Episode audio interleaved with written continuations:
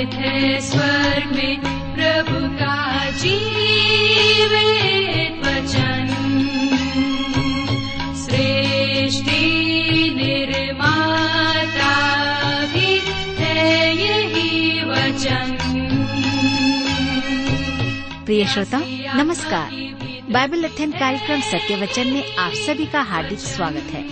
आज से हम पवित्र शास्त्र बाइबल के पुराने नियम में से यशायाह नामक पुस्तक का अध्ययन आरंभ करेंगे और इसका मुख्य विषय है मसीह का आगमन और छुटकारा। सच्ची भविष्यवाणियाँ यानी ऐसी भविष्यवाणियाँ जो पूरी हो जाती हैं, परमेश्वर के सच्चे भविष्यद्वक्ता की पहचान है। यशायाह, जो स्वयं एक प्रसिद्ध भविष्यद्वक्ता था, अनेकों सटीक, स्पष्ट और आश्चर्यजनक भविष्यवाणियों के लिए प्रसिद्ध है। परंतु सबसे महत्वपूर्ण भविष्यवाणी जो उसने की है वो प्रभु यीशु मसीह के विषय में है। उसके जन्म से लेकर मृत्यु तक की भविष्यवाणियां जो उसने की थी वो आज पूरी हो चुकी हैं। तो आइए श्रोता, कार्यक्रम सत्य वचन के अंतर्गत अपने वक्ता के साथ आज के इस बाइबल अध्ययन में हम सम्मिलित होते हैं और सुनते हैं ये कार्यक्रम सत्य वचन।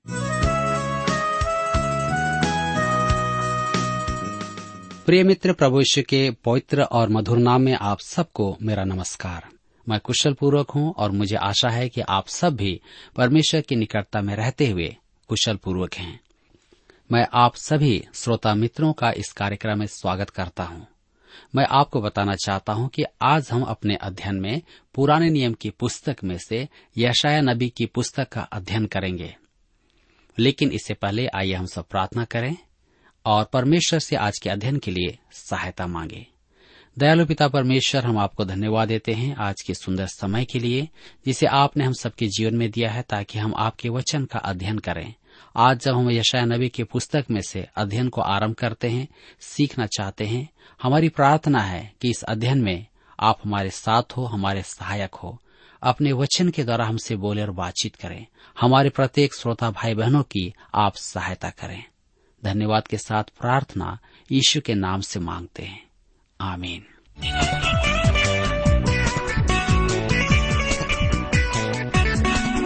मेरे मित्रों, आज हम पुराने नियम से यशायाह भविष्यद्वक्ता की पुस्तक का अध्ययन आरंभ कर रहे हैं।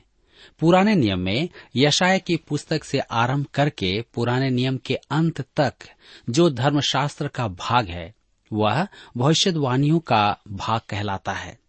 आप इसका अर्थ यह न समझे कि भविष्यवाणी का आरंभ इस्राएल के इतिहास में यशायाह भविष्यद्वक्ता से आरंभ हुआ था। भविष्यवाणियां तो पंच ग्रंथ में थी जिसे हम मूसा की पांच पुस्तक भी कहते हैं। यद्यपि भविष्यवाणियां इस भाग में सबसे अधिक हैं, भविष्यद्वक्ता भावी कहने वालों से कहीं अधिक थे। ये लोग परमेश्वर द्वारा बुलाए गए थे और उस युग में सेवा करते थे जब न तो याजक और न ही राजा परमेश्वर के वचन के योग्य संदेशवाहक थे। भविष्यवाणियों की ये पुस्तकें इतिहास, कविता और व्यवस्था का प्रकाशन भी हैं, परंतु इनका मुख्य संदेश भविष्यवाणी है। यशायाह से मलाकी की पुस्तकों में प्रत्येक पुस्तक का लेखक परमेश्वर का संदेशवाहक अर्थात भविष्यद्वक्ता है। आज हमने इन पुस्तकों को विभाजित करके बड़े भविष्यद्वक्ता और छोटे भविष्यद्वक्ता के रूप में नाम दिया है। जहाँ तक मेरा अपना विचार है, प्रत्येक भविष्यद्वक्ता बड़ा है, उनमें कोई भी छोटा भविष्यद्वक्ता नहीं है। विभाजन का मुख्य आधार है पुस्तक की लंबाई, न कि उसकी विषय वस्तु। कुछ छोटे भविष्यद्वक्ताओं का संदेश ऐसा प्रभावी था कि आप उन्हें परमाणु बम कह सकते हैं। ये भविष्यद्वक्ता दूरस्थ भविष्य की बातें ही नहीं परंतु वे स्थानीय घटनाओं का भी उल्लेख करते थे जो अति निकट भविष्य में होने वाली थी। उन्हें मूसा की व्यवस्था के अनुसार परमेश्वर के भविष्यद्वक्ता होने के लिए ऐसी दो मुखी भविष्यवाणी करना आवश्यक थी। याजक, राजा और भविष्यद्वक्ता के लिए विधि, संहिता, व्यवस्था विवरण की पुस्तक में व्यक्त हैं। भविष्यद्वक्ता संबंधित विधि संहिता पर ध्यान दे, जैसा हम देखते हैं व्यवस्था विवरण की पुस्तक अठारह अध्याय उसके बीस से बाईस पद में, जो नबी अभिमान करके मेरे नाम से कोई ऐसा वचन कहे जिसकी आज्ञा मैंने उसे न दी हो, या पराये देवताओं के नाम से कुछ कहे, वह नबी मार डाला जाए। और यदि तू अपने मन में कहे, जो वचन यहोवा ने कही नहीं, उसको हम किस रीति से पहचाने? तो पहचान यह है कि जब कोई नबी यहोवा के नाम से कुछ कहे, तब यदि वह वचन ना घट और पूरा ना हो जाए, तो वह वचन यहोवा का कहा हुआ नहीं, परंतु उस नबी ने वह बात अभिमान में हो करके कही है, तो उससे भय न रखना। यदि भविष्यद्वक्ता के वचनों के अनुसार घटनाएं न घटे, तो वह झूठा है और उसके साथ वैसा ही व्यवहार किया जाए। अतः आप निश्चित जाने कि झूठे भविष्यद्वक्ताओं का संदेश प्रेरित वचन में नहीं है। भविष्यद्वक्ताओं की पुस्तकें उन घटनाओं से भी भरी हुई हैं, जो स्थानीय परिस्थितियों से या परिस्थितियों में पूरी हो चुकी हैं। यदि आप यशायाह के युग में होते, तो आप कैसे जानते कि वह सच्चा भविष्यद्वक्ता है? आप उसके स्थानीय भविष्यवाणियों को परख कर देख सकते थे। उसने दूरस्थ भविष्यवाणियों जैसे प्रभु यीशु का पहला और दूसरा आगमन ही नहीं, परंतु उसने निकट भविष्य में होने वाली घटनाओं का भी उल्लेख किया था।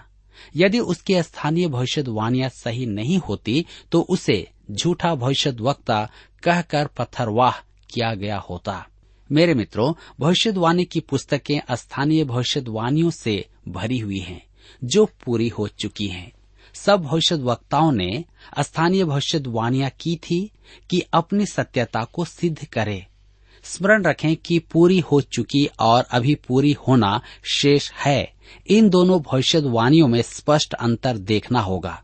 निसंदेह भविष्यवाणी की घोषणा के समय भविष्यवाणियां पूरी नहीं हुई थी, परंतु कालांतर में अधिकांश भविष्यवाणियां पूरी हो चुकी हैं।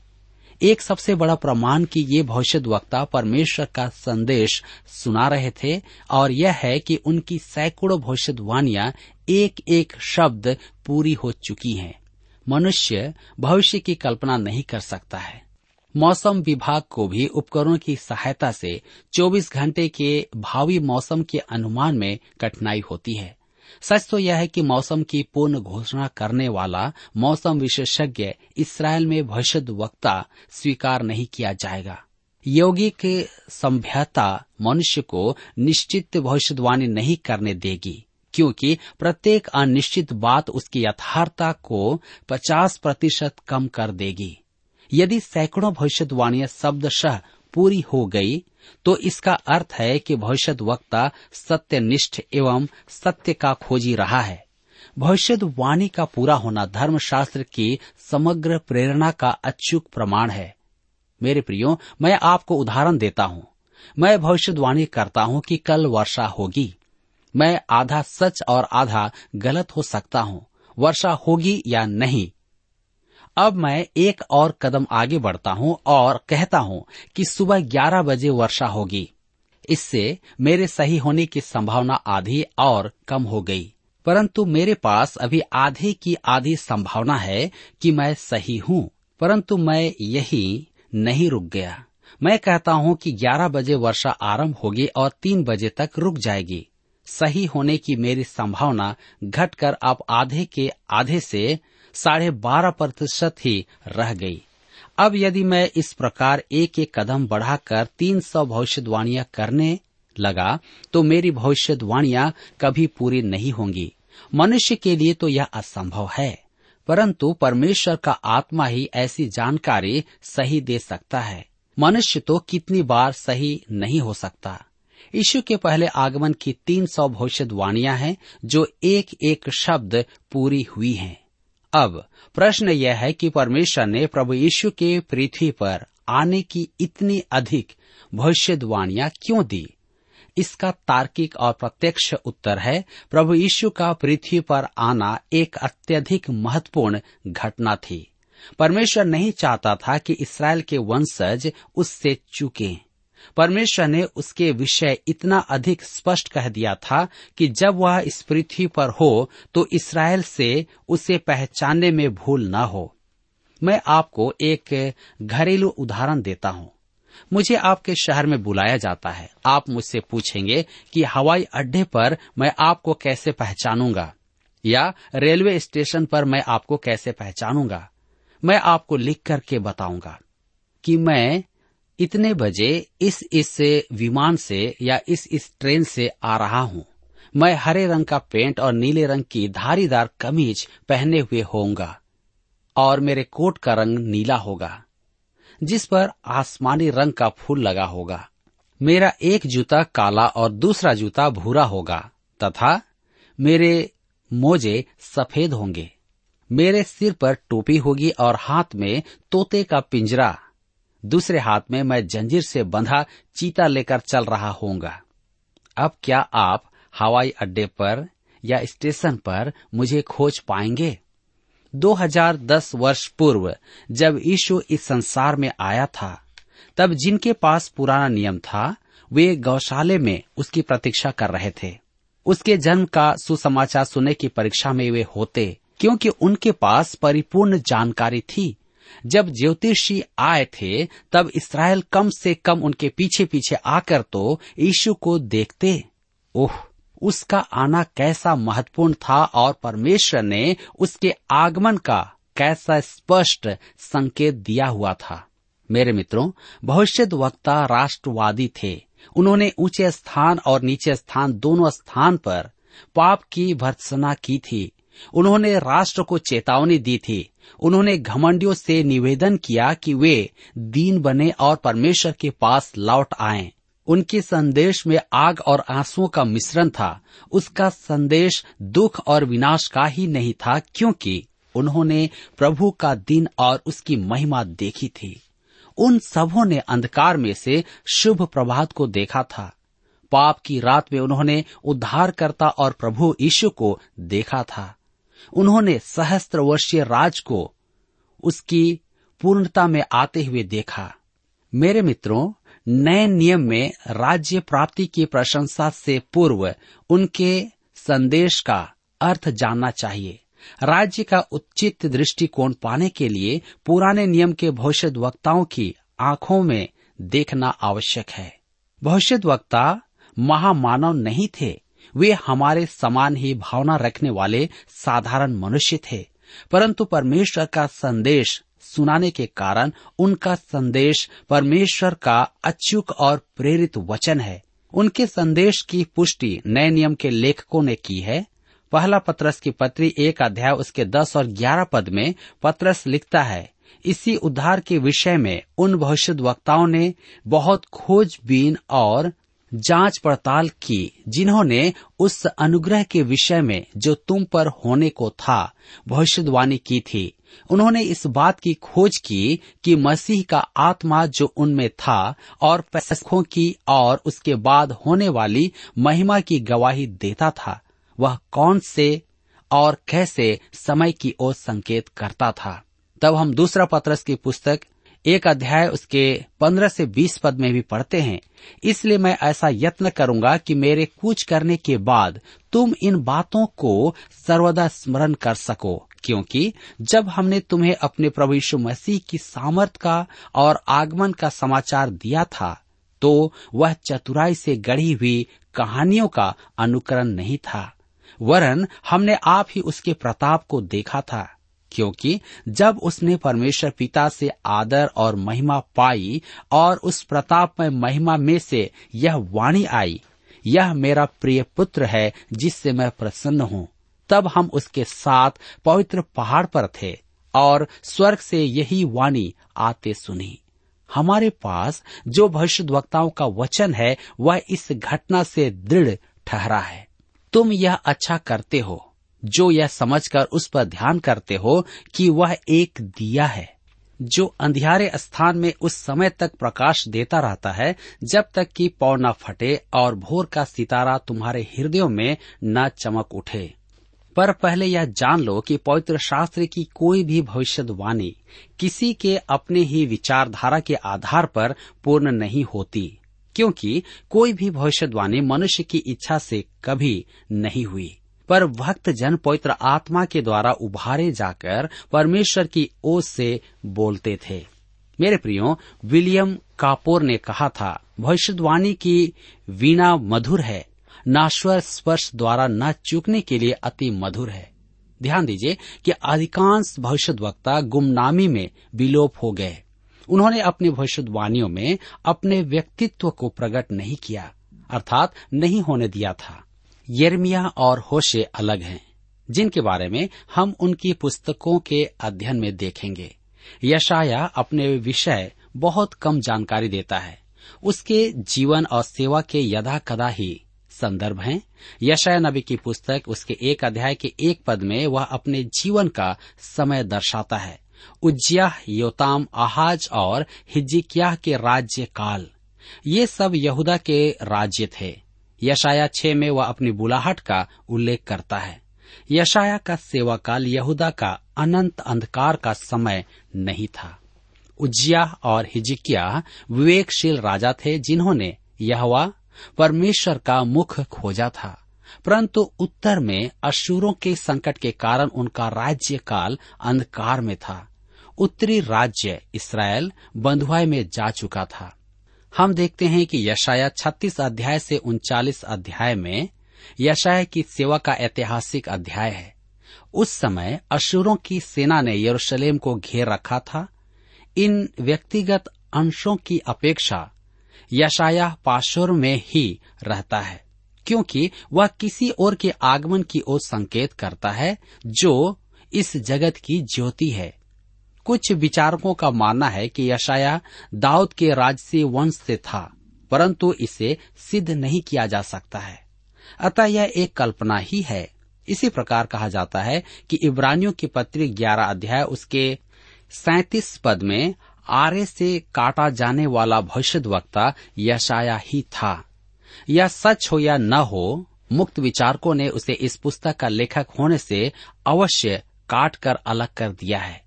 उन्होंने एक भयानक कहानी बनाई है कि यशायाह अनेक थे। उनके विचार में यह पुस्तक एक गुप्त लेखक द्वितीय यशायाह द्वारा लिखी गई थी और फिर तृतीय यशायाह के द्वारा। यह पुस्तक इस प्रकार के विभाजन के अनुकूल नहीं है, क्योंकि नया नियम पुस्तक के सब अंशों से संदर्भ देता है और एक ही यशायाह की चर्चा करता है। इतिहास भी एक ही यशायाह का उल्लेख करता है, दो या तीन का नहीं। एक व्यक्ति ने मृत सागर के कुंडली ग्रंथों का भरपूर अध्ययन किया है। कहता है कि यशायाह पर विद्वान सबसे अधिक खोज कार्य करते हैं। यशायाह का अधिकांश भाग अछूता है और एक ही यशायाह का उल्लेख है।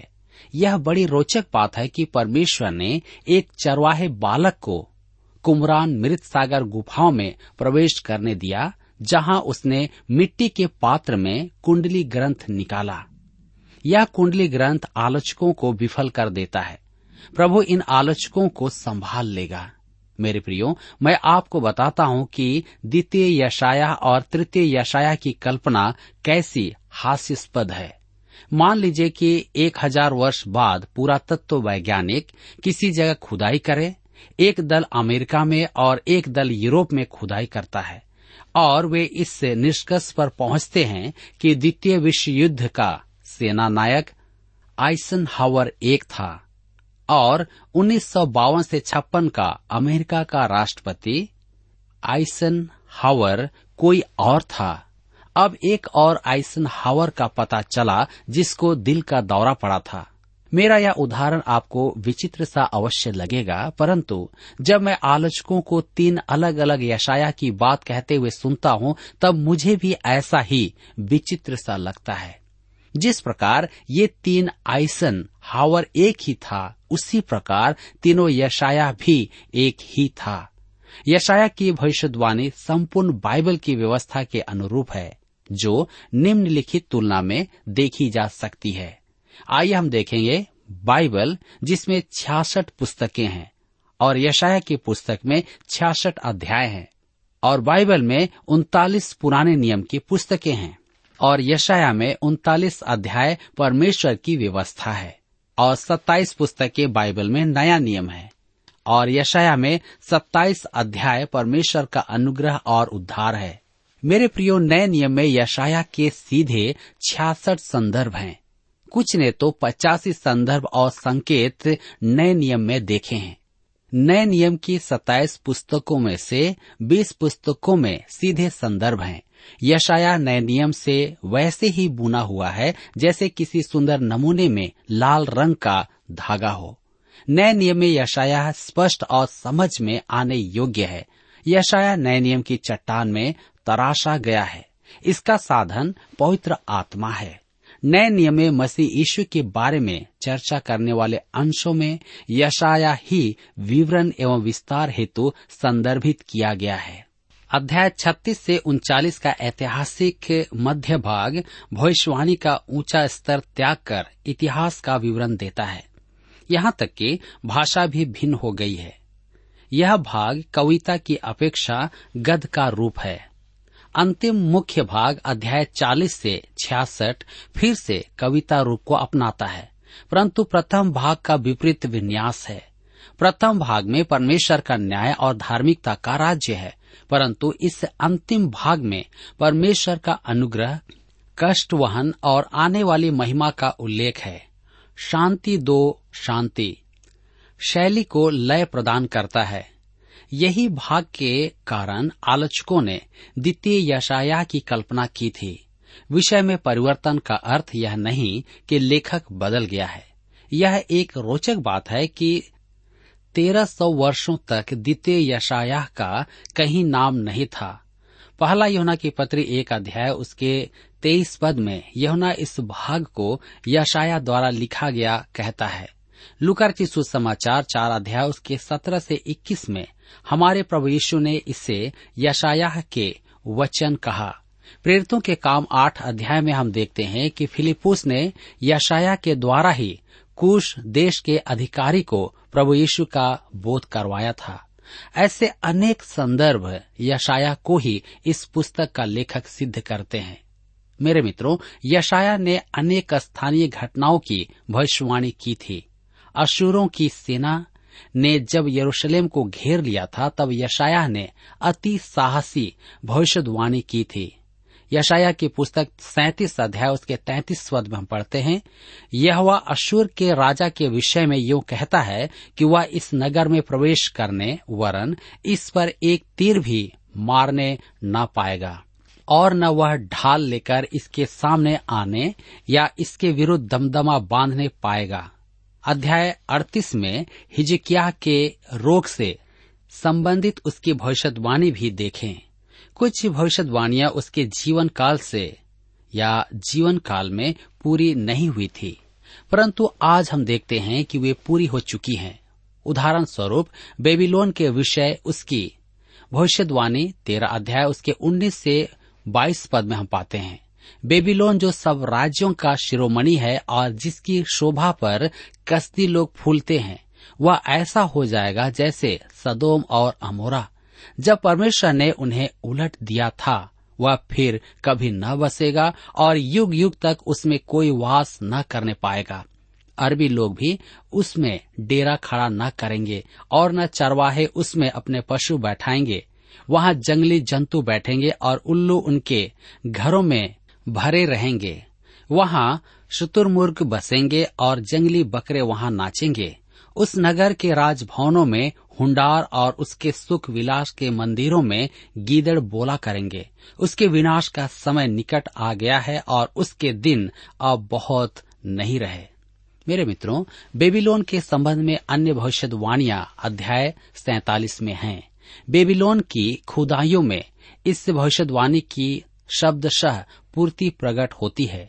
बेबीलोन की शहरपनाह पचहत्तर किलोमीटर से अधिक खोदी जा चुकी है। इस महान खुदाई की संस्कृति आज भी प्रभावशाली है, परंतु यशायाह की लिखित भविष्यवाणी के अनुसार वह आज मिट्टी में मिल गई है। यह आज अनेक उदाहरणों में से एक है जिन्हें हम संदर्भित कर सकते हैं। शेष भविष्यवाणियां हम अपने अध्ययन में देखेंगे। मेरे मित्रों, नया नियम प्रभु यीशु को अपना विषय बनाता है और इसी बल से यशायाह प्रभु यीशु को अपना विषय बनाता है। यशायाह को पांचवा सुसमाचार लेखक और यशायाह की पुस्तक को पांचवा सुसमाचार कहा गया है। प्रभु यीशु का कुंवारी से जन्म, उसका चरित्र, उसका जीवन, उसकी मृत्यु, उसका पुनरुत्थान और उसका फिर से आना आदि सब यशायाह की पुस्तक में स्पष्ट एवं निर्विष्ट है। इससे स्पष्ट होता है कि यशायाह सचमुच में सच्चा भविष्यद्वक्ता था। मेरे मित्रों, यहाँ पर आज हमारे अध्ययन का समय समाप्त होता है। यह हमारा पृष्ठभूमि है जिसको हमने यशायाह के पुस्तक में देखा है। आने वाले अध्ययन में हम उसको और अधिक अधिकाई से जानेंगे कि यशायाह हमें किन बातों के द्वारा बताना चाहता है कि प्रभु यीशु कुंवारी से जन्मा, और उसका चरित्र, उसका जीवन और उनकी सारी बातें। तो आप अगले अध्ययन को सुनना न भूलें। प्रभु आज के इस वचन के द्वारा आप सबको आशीष प्रदान करें।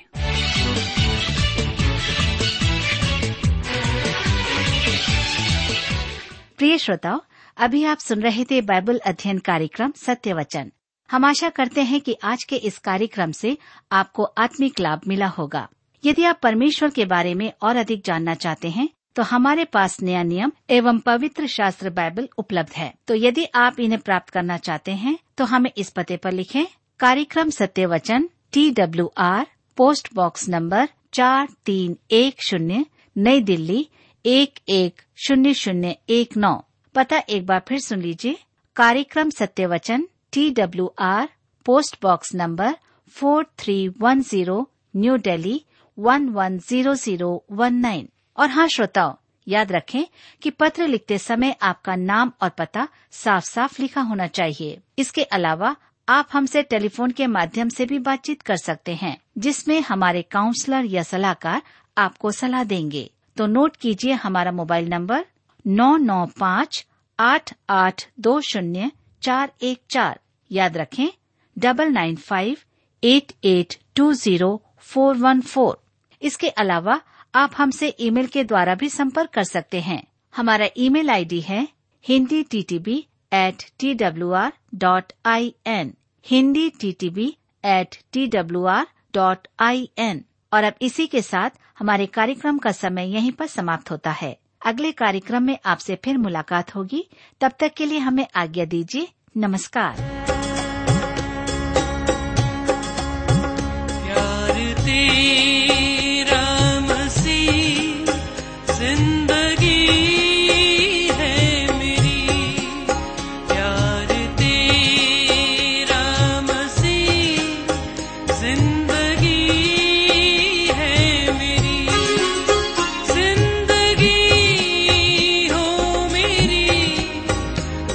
तेरी।